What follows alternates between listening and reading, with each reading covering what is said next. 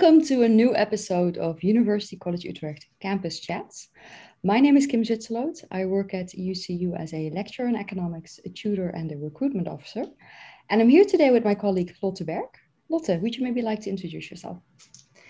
Hello, uh, thank you so much for having me. I'm really excited to be part of the podcast series. I've really enjoyed uh, listening to my coworkers' stories and getting to know them a bit better. So I'm really excited about it.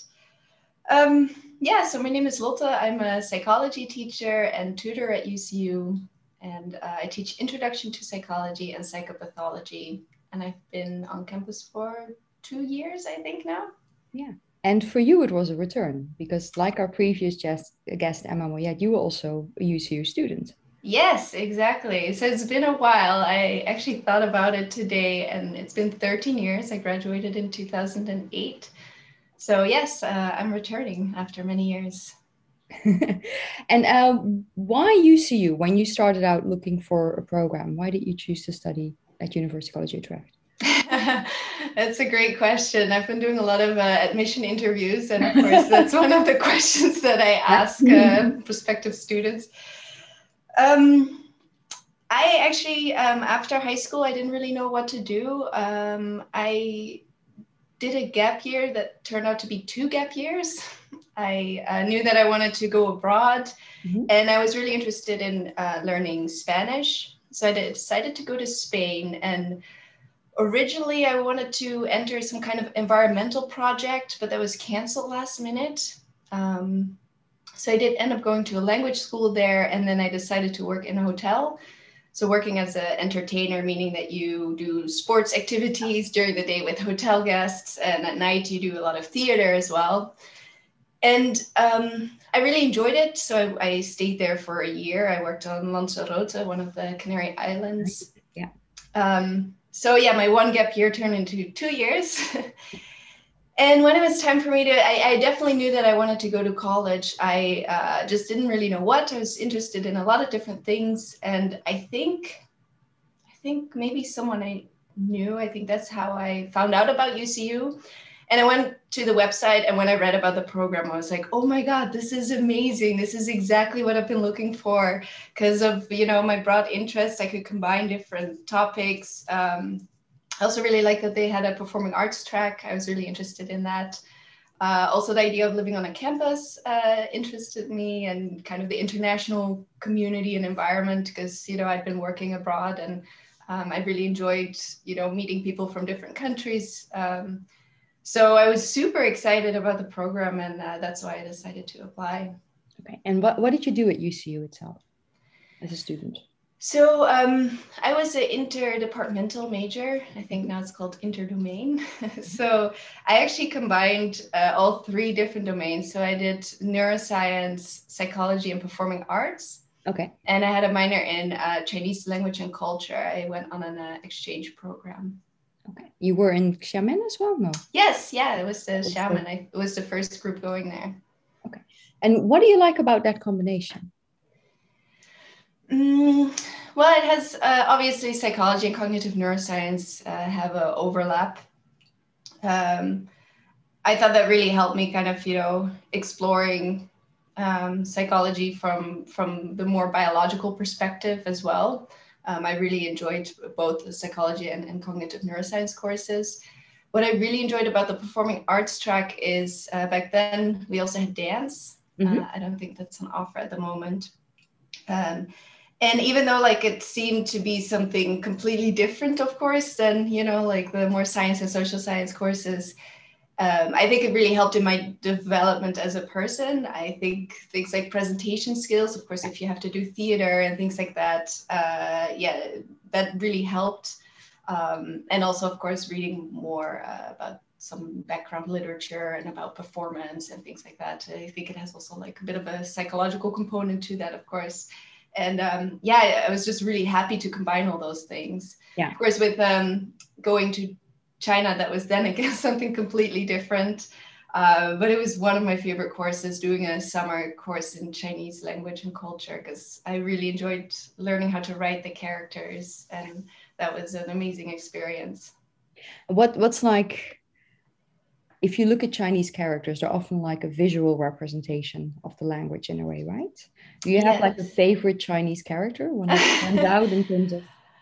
Oh, it's been so long. Um, no, I don't think I could answer that question. I do, I remember like a few characters. I, I think I could write a few, but I don't think I would know the meaning of uh, all of them. So no, I wouldn't remember that at all. It's it's a pity. I, I really enjoyed studying Chinese, but then afterwards, you know, of course, I got caught up in other things. And once it doesn't feel that relevant at that moment, you know, um, yeah. I uh, yeah didn't study it anymore. And what's like, um, if you look back at your time at UCU, what's your favorite memory? Oof. Um, I think I have a lot of really good memories, uh, you know, uh, which is obvious. Otherwise, I don't think I would consider going back to UCU and being a teacher and tutor. Mm, a lot of my good memories definitely involve friends. Uh, living on campus and being on a within a walking distance of all my friends was an amazing experience. I think. Okay, I think um, so. I was part of the group that uh, put on the first musical at UCU. We did oh hair. wow! Look I at did that. the choreography of hair. Yeah. Um, and then the year after that, we actually uh, produced a musical that was written by a UCU student. Yeah.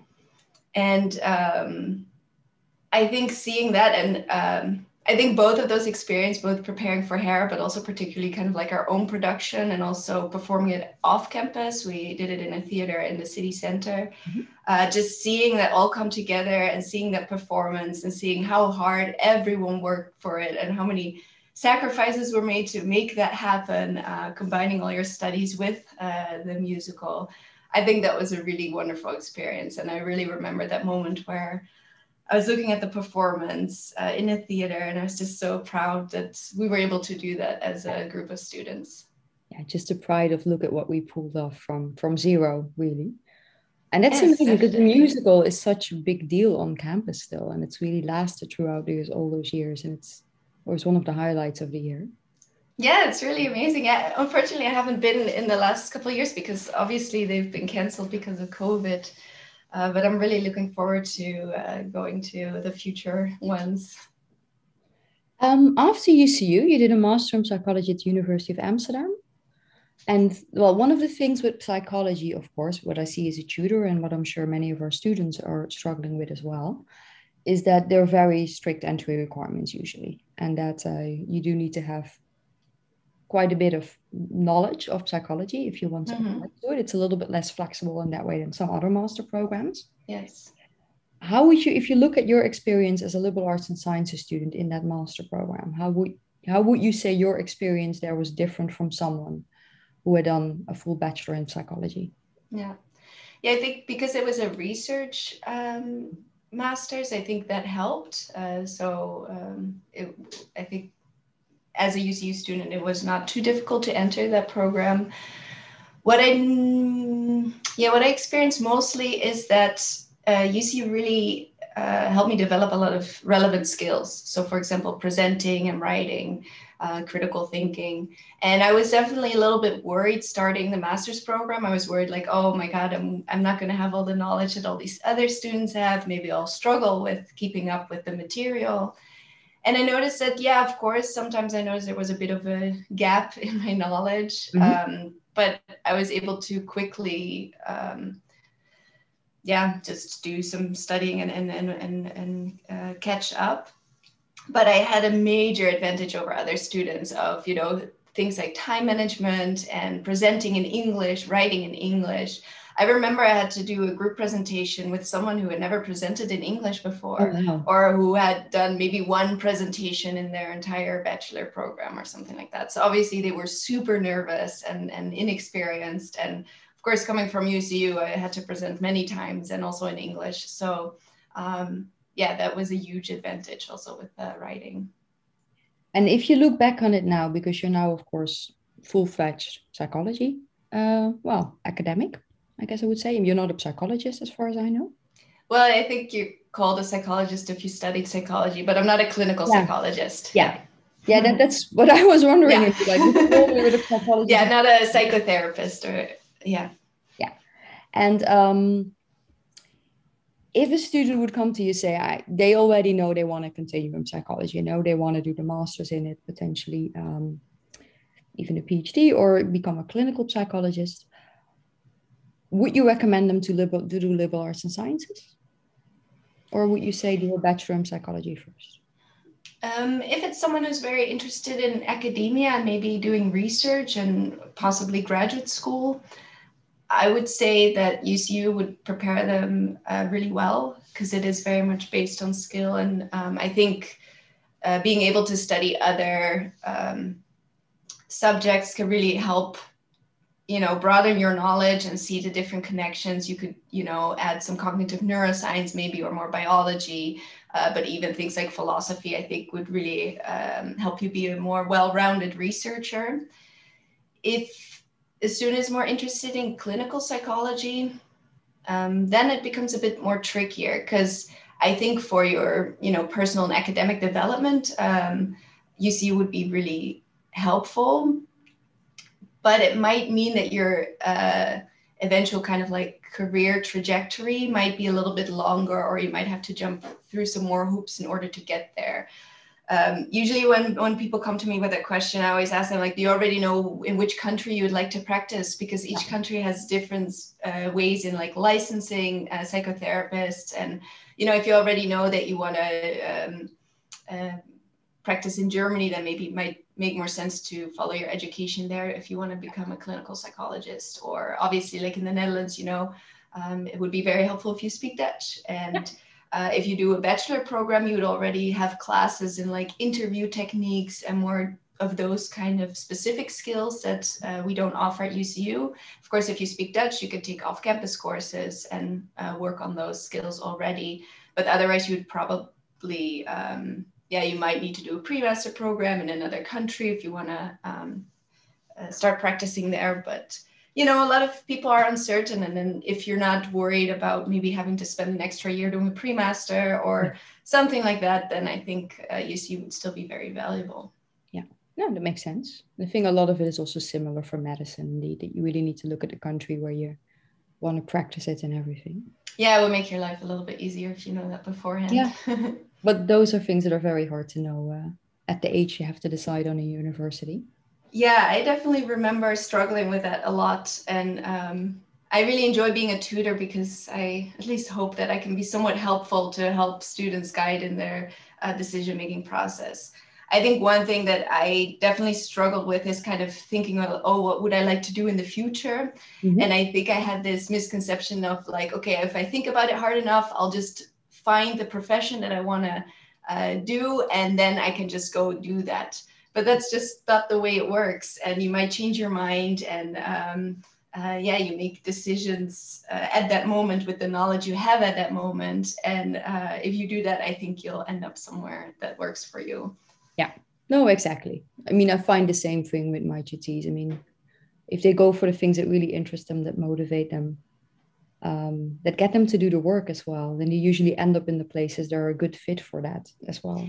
Yes, exactly, exactly. And I think it's also important to remember that um, I'm gonna sound like a really old person, but nowadays I think there are a lot of jobs out there that don't even exist yet or yeah. that will be created for you because you have a specific set of skills and you talk to someone and they say like, oh hey, actually we need someone like you. Maybe you can work on this project. And these are all jobs that aren't necessarily out there or it's not a specific study that you need to follow to to get to there. So um, yeah. No, no, it's absolutely true. Yeah um because your route was well maybe less straightforward than it might have been for other people because you didn't go straight to a phd after your master right? no and even after ucu so even after ucu i took a gap year as well um, i actually originally enrolled in um, a woodworking college in oh US. wow that's so cool I uh, was considering going into performing arts and actually enrolled at the UU at a program, but then last minute I was like, nah, I don't think I want to do that. Then I decided, you know what would be really interesting? Uh, woodworking. Wow. they have some really amazing programs in the US, and um, I applied for that as well, but unfortunately, I couldn't get uh, a scholarship to go to the US uh, to do so. So I found um, what is it called? Something like um, Ornament and Wood Carving Academy in Deventer. It doesn't exist anymore, but there's wow. kind of there's a used to be Wood Carving Academy uh, in the Netherlands. Um, so I did that for a year. It was only like one or two days a week, and um, I worked in a liquor store. okay, yeah, it pays the bills. exactly. and I was really seriously considering becoming either a carpenter or like woodworker, and it was really amazing because it was a small group of people. A lot of them. Um, uh, quite a bit older than I was, and uh, working either on restoration of furniture um, or just doing it in their free time uh, and it was really amazing. That was actually one of the moments where I was like, oh my God, I know what I want to do. I want to carve wood. uh, but of course, you know, certain concerns of like, oh, would I actually want to do this full time? And how do you make money and all those kind of things? And I did have an academic interest. So, you know, um, in the end, I didn't just uh, decide, I decided not to pursue that. Um, so I did then the, the research master's and then um, for my thesis, so it's a two year program. Mm-hmm. Um, and for my thesis, I wanted to go to the US. Uh, yes. So I went to San Diego, UC, uh, UCSD. Um, so I did my uh, master thesis there, and it was in a really incredible lab. Um, it was addiction research. Mm-hmm. Also, my first research project um, during my master's program was based on addiction. Um, sometimes I wonder if it had something to do with working in a liquor store. and uh, yeah, it was incredible. Like obviously, I worked on my own uh, thesis project, but we also I was also I, I loved it so much there that I decided to stay so I could stay working there, and I worked there for um, yeah I stayed there for about four years, and I worked on some um, different projects. One was um, called Youth at Risk, and they basically started. Um, uh, yeah, collecting data of kids or like you know teenagers around the age of 12 that were at risk of developing alcohol or substance use disorder for, for example based on uh, family history so that their parents uh, had a substance use disorder. And they were basically followed every year. And by the time i started working there i think they had already followed them for 10 years it was really incredible. So they assessed them every year, like based on some neuropsychological assessments. Uh, they also did uh, fMRI looking at brain activity, also mm-hmm. brain structure, and just seeing how they developed over the years. And of course, you know, a group of them did start uh, using uh, drugs and kind of seeing what the effects of that uh, was. And uh, it was a really incredible lab, very motivated and hardworking people. Um, I really enjoyed my time there and we also did some more experimental studies where one of the professors um, was really interested in interoception. So basically, um, yeah, your awareness of like your bodily sensations. And he thought that maybe uh, people with an addiction would react more strongly to their bodily sensations and try to kind of like find an equilibrium and maybe therefore start using drugs. So what we actually did is we um, wanted to create a pleasant and unpleasant situation for people while they were in the scanner. Okay. So I did an fMRI scan.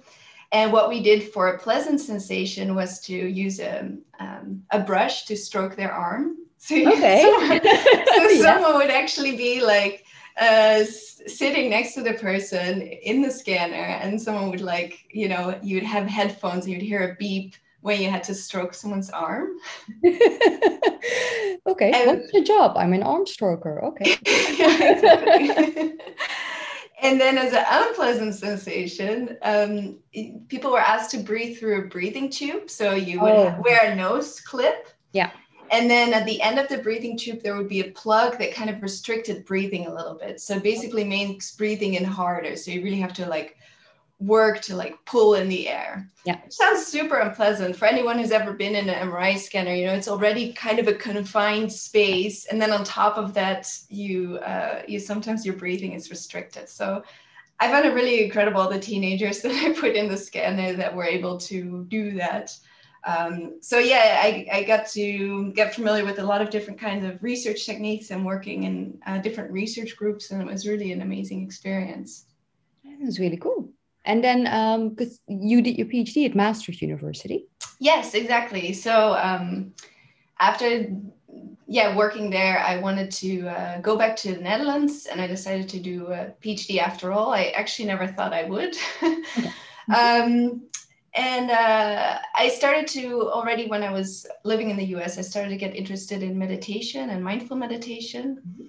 And uh, at Maastricht University, they had a PhD program where you could choose your own topic. So it was basically kind of like a, a talent program where you can write a proposal and then really completely choose your own topic. So it's like, oh my God, this is amazing. Now I can finally study uh, mindful meditation so I was really lucky, and I um, got that spot. And um, I, I honestly, I didn't really care what kind of patient population I would work with, and um, someone who was also interested in, in mindful meditation worked at the Alzheimer's Center. Mm-hmm. So it ended up being a project on mindfulness and aging. Okay. Um, so I did a lot of different kind of projects based on that theme. And because where is there anything in particular that triggered your interest in mindful meditation in the US? Um, I think originally I probably read something about it somewhere about like how it can reduce stress, but also how it can change your brain. Mm-hmm. I, I, think particularly in the beginning, you'd sometimes hear read an article about you know people who meditate have different brain structures or different brain activity. I thought that that was really interesting, and um, I also liked it that it was a tool for stress management. Mm-hmm. And um, um, so in the US, I uh, as a participant, uh, I did the eight week mindfulness based stress reduction training. So, usually, when you read about research involving mindfulness, it's usually based on that eight week program where you have a weekly group meeting of two and a half hours. You also get homework assignments. And then for eight weeks long, you're really uh, practicing uh, mindful meditation. Mm-hmm. Okay. And then that was enough, sparked enough of an interest to really want to continue in that. Yes, definitely. Because your PhD itself, as you mentioned, it was about mindfulness and aging. Mm-hmm. And in particular, to look at the feasibility of mindfulness for people with indeed memory problems, so people with, with Alzheimer, and then developing a training for people and their caregivers to basically improve the quality of life. Yes, yeah, that was one of the projects. What, what kind of exercises uh, can you do there if you're talking about people with dementia? Um, so what we did is we recruited people with beginning stages of dementia, so they were still able to follow instructions um, and their caregivers together. Really, with the idea, if you know, when you get diagnosed uh, with dementia, it's a really difficult process to deal with, both for the person with dementia, of course, but also for the caregiver, often the partner. And we thought that something like mindfulness could really help also in the process of acceptance and, and dealing with this difficult uh, yeah. phase in someone's life. So we adjusted the training a little bit, but not that much. Um, so, for example, you do um, meditation, so it could be focusing on your breathing mm-hmm. and really noticing when your attention wanders, and then bringing your attention back to the sensations of, you know, your breath going in and your breath going out.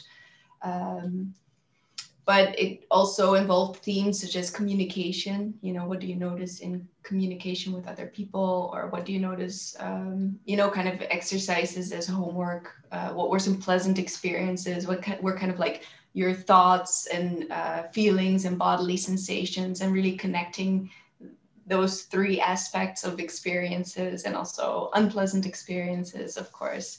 And um, um, yeah, and of course the theme acceptance was a, a big thing in this training. Yeah, and and are we yeah? So they're very concrete exercises that you basically have. Yeah, so I, I think that is somewhat of a bit misconception. I think some people when they hear the word mindfulness, they think it's very kind of like new agey and vague but it's actually a very practical program that gives people tools that they can work with and that is something that the participants really enjoyed as well and I expected that it would be helpful for the partners of the people with dementia, but I wasn't sure if you know the people with dementia could actually yeah. work with the materials.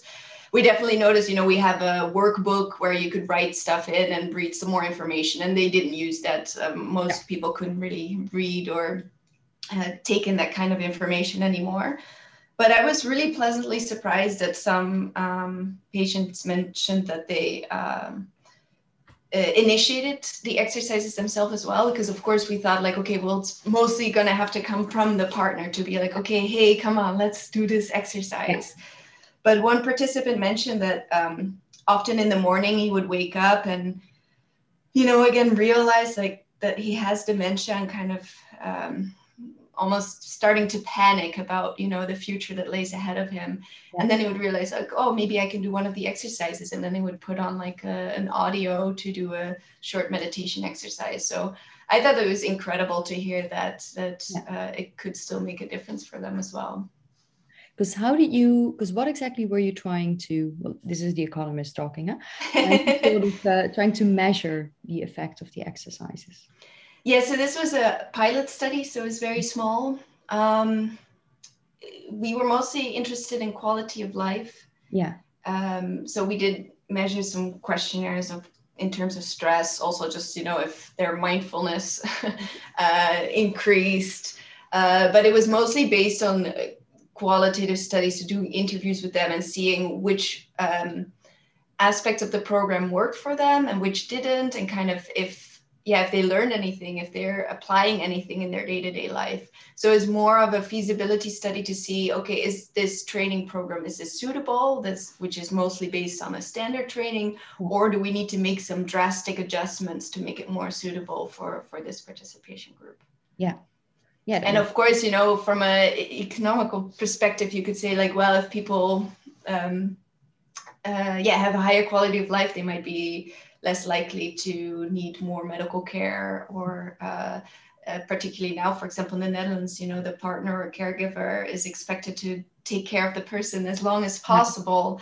Yeah. So obviously, if they are able to deal with this kind of stress and and um, yeah, extra work that they would have to do, it would also mean that uh, it would take longer before they would have the person with dementia would need to be admitted to some kind of care facility.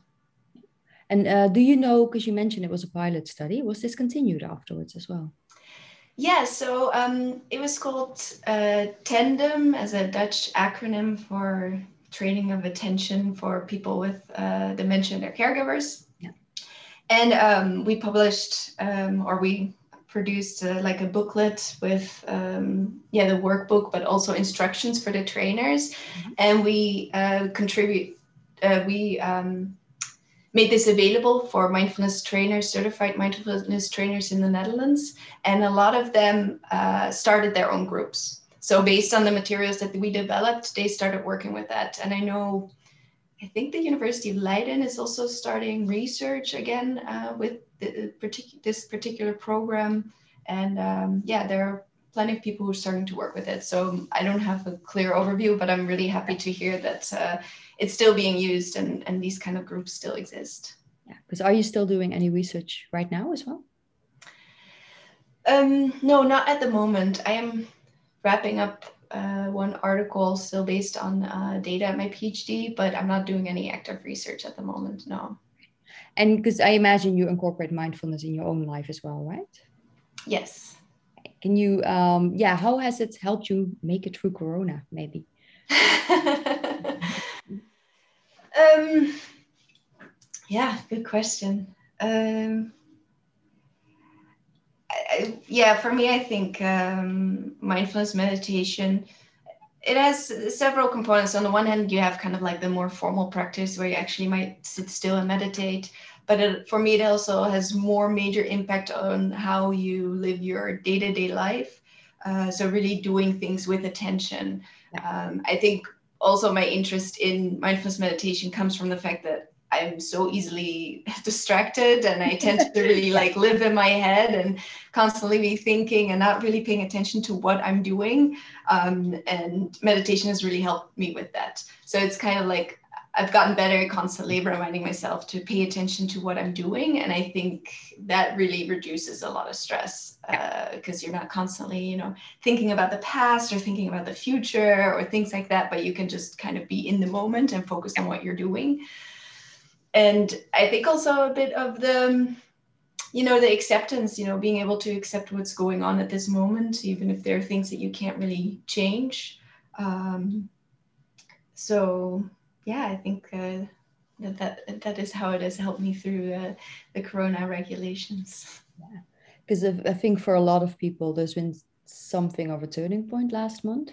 It's my guess. I'm completely hypothesizing here. A lot of people.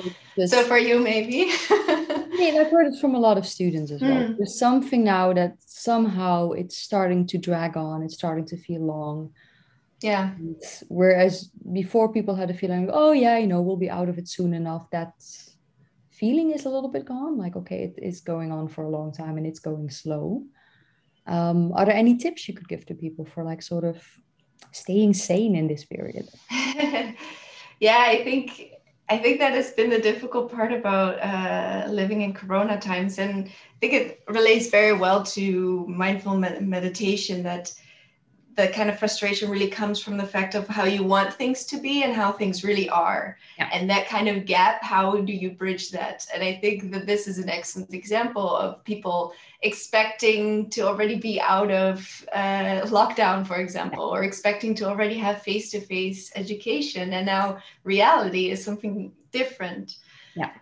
Um, yeah, how to deal with it. Um, obviously if you have an interest i would say you know try uh, mindful meditation. There's a lot of free materials out there. Um, ucsd has a mindfulness center with a lot of free uh, audio and also video material that you could just uh, stream. And that's the um, university um, of california san diego yes. right? Yes exactly. Yeah. Yeah. Um, i think it's important uh, and that's I guess also important outside of Corona times to really check in with yourself and see, okay, what are the things that give me energy? What are the things that cost energy? And how can I balance these things? And sometimes it can be, you know, adding activities that give you energy. Um, sometimes it can be taking out uh, activities that, that cost you too much energy. Or sometimes it can be taking a different perspective. Because yeah. um, some tasks that need to be done or something that maybe you don't enjoy as much, but sometimes maybe realizing what the long term goal is or um, doing them with attention, making it more interesting as well, um, that could help. Yeah, that's going to make a difference for sure. Okay. Um, I'm thinking, I think I've covered pretty much everything I wanted to ask. Oh, no, of course, you're an illustrator as well. yes. And what, what kind of uh, work do you make? Um, a lot of different things. I uh, do free work, of course. You know, I just like to draw. Um, and um, for example, like for my uh, PhD, for my dissertation, like I illustrated the cover and like the chapter headings. Um, I work with someone who writes books on acceptance and commitment therapy. Mm-hmm. Um, it's kind of like a third wave cognitive therapy um, where they make use of a lot of metaphors. Uh, so they explain, um, yeah, different kinds of concept with very kind of visual image. So I make illustrations for those kind of books. So these can be uh, books for professionals, for therapists working with this uh, therapy, or also for uh, workbooks for clients going through these kind of exercises. Um, so those are kind of the things that I do. I've also done a few scientific illustrations, for example. Um, yeah, drawing a neuron with uh, plaques related to Alzheimer disease for coworkers and things like that. Yeah. And what, what's your favorite materials to work with? Mm, based on what I've just been saying, I would say wood, but I haven't worked with wood in such a long time. Uh, I've also done a bit of uh, yeah working with clay, but I haven't done that in years. Um, maybe watercolor actually, because uh, I, I think it's a difficult material to work with because it doesn't really do what you want to do most of the time. But I think therefore it also creates kind of like a spontaneous. Um, uh, gives a more spontaneous results maybe because sometimes things happen that you didn't intend to happen and it looks good exactly. And it's also again about acceptance and taking things as they come. exactly, exactly. The mindfulness element again. Is there a particular artist you admire? Um, I would say uh, Moebius, a graphic oh, novel yeah. artist. Mm-hmm. Yeah, I really like uh, like his line work is amazing. Um, I yeah, I, I really admire the colors that he used. I, I admire the line work, just the way how I've been trying. I'm I'm working a bit more on drawing uh, faces and working on a comic book. Um, and I really admire his work because I'm really terrible at drawing people. Uh, but for the comic book, it's really necessary. So uh, I'm working on that. Wow, you're really a, a Leonardo da Vinci. many different fields, many different interests. Oh, that's very kind of you to say. well, very liberal arts and sciences. Exactly, exactly. I, I could be a poster child for UCU. we'll put you on the next poster. okay, well, thank you so much for your time. And uh, yeah, I hope you enjoyed it. Yes, I definitely did. Thank you so much for inviting me. This was wonderful. Thank you. Bye.